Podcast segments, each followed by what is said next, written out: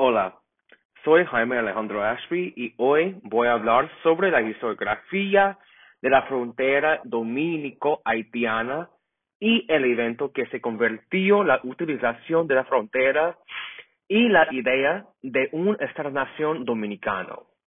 A través de la frontera y la línea de demarcación en los dos lados del país, podemos establecernos como investigadores del evento que transformó las relaciones haitianas y dominicanas.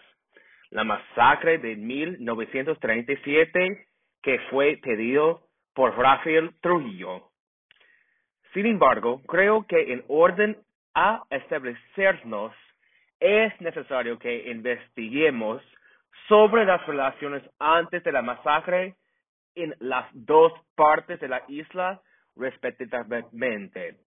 Porque este éxito cambió como el mundo de ambos los dos países en la misma isla. Este evento es sumamente importante hoy en día porque la masacre empezó los sentimientos anti-haitanismo en la isla y se reprodujeron en la cultura dominicana hoy en día, como en la literatura, en la cultura y en la arte. Entonces, para este podcast voy a explicar, explorar y deconstruir esta cuestión. ¿Cómo una frontera que se extendió solo 241 millas puede transformar las relaciones entre pueblos que se existieron conjuntos precolombina por décadas? Hmm. Aún es necesario que pongas este evento en términos basados en teoría, porque este evento es todo sobre el control de espacios con límites para transformar todas las áreas urbanas. Bueno, yo usaré el libro Port Towns and Urban Cultures by Brad Beaven, Carl Bell y Robert James para incluir una teoría que puede iluminar el flujo de puertos a la tierra para dividir espacios específicos y la urbanización de espacios para establecer una memoria colectiva dominicana. Primero, hay tres temas que van a ser explicados durante este podcast para responder a la cuestión anterior. Uno, las conexiones perdidas antes de 1937 entre los caudillos dominico-haitianos en la frontera. Dos, los eventos que listaron para el masacre uh, de 1930 hasta 1936. La, tres, la memoria nacional después de la masacre, el genocidio empezó los sentimientos anti-haitanismo, en mejores palabras, antinegrista, que se reverberaba de la frontera a toda la isla. Vamos a averiguar, la isla española es un lugar interesante para investigar porque la historia de la trayectoria de la isla es fascinante. La isla ha sido considerada la primer, el primer lugar donde africanos, los esclavos, se entraron en el nuevo mundo así la primera colonia. Pero la colonia no recibió autonomía hasta 1844, cuando las dos partes de la isla fueron reunidas. Después, 1844, la ocupación española de 1861 a 1844 1875 y la ocupación de los Estados Unidos de 1916 a 1924.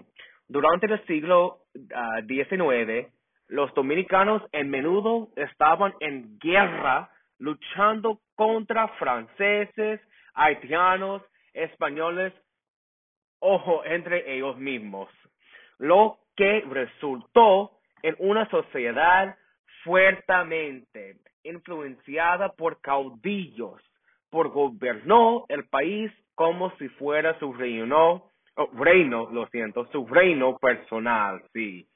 Vamos a ubicarnos entre las conexiones de los pueblos antes de 1937. Hay mucha información de amnistía en las dos partes de la frontera. En noticias viejas dominicanas dicen que muchas familias tuvieran familia en las dos partes de la frontera y los caudillos fronterizos fueran lugares de intercambio de ideologías, cultura, idioma e importantemente agrícola. Los azucareros que existieron en las dos partes de la isla fueron sitios donde familias haitianas y dominicanas pudieron reunirse. El creyol y el español eran mezclas en este lugar en todas partes de la frontera. Brad Bevan et al. dice que la apertura de la frontera como un puerto es usada, usado para construir una identidad urbana. Y la frontera fue un símbolo para esta identidad bicultural. La frontera fue considerada la focas de dominicanidad. Ante, entonces, la fraternidad y amistad que tú tienes con tus hermanos haitianos es la dominicanidad en este día. En aquel momento no, no había separación entre las etnias haitiana y dominicana. Todos somos afrohispanioles. Todos son iguales y compartieron sus recursos y celebraciones entre ellos. La transición de poder después de la ocupación estadounidense trajo un nuevo líder, Rafael Trujillo, ya tú sabes, y él empezó cambiando la identidad nacional usando las fronteras como un puerto, como los conquistadores usábamos. Vemos la evangelización de los pueblos haitianos, el bautismo en suelos dominicanos, de los haitianos y la salvación de la economía agrícola entre República Dominicana y Haití. Los eventos misionarios trujistas ocurridos antes de la masacre durante 1930 hasta 1936 son muy interesantes y son fenómenos. Trujillo creía más de 50 ah, escuelas durante 1930 hasta 1936 que fueron establecidas en la frontera dominico-haitiana para ayudar el sistema educativo entre la frontera específicamente. Entonces, esa fue una táctica para controlar.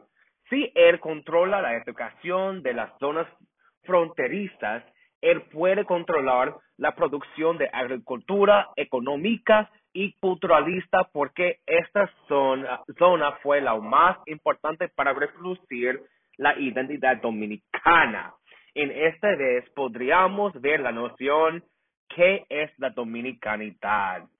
Durante la masacre de 1937, más de 20.000 a 50.000 han sido sospechados de morir. La frontera hubiera sido creada en una noción de control, como en la teoría dice la urbanización puede establecerse en una gran tradición, tradición. Entonces, la gran tradición aquí es el genocidio de cualquier cosa haitiana en términos de sacrificios del Estado y la para de la producción culturalista, solo en un tema de modernización de la frontera afuera. Hoy en día, la lucha entre la, República Dominicana y Haití continúa, pero a través de esta historia podemos eliminar las discontinuidades en la historia social de la República Dominicana, odio Haití siempre. En contrario, hubiera sido una relación saludable antes de la masacre y a través de la masacre en la frontera hay un sentimiento de que todos los dominicanos odian a los haitianos.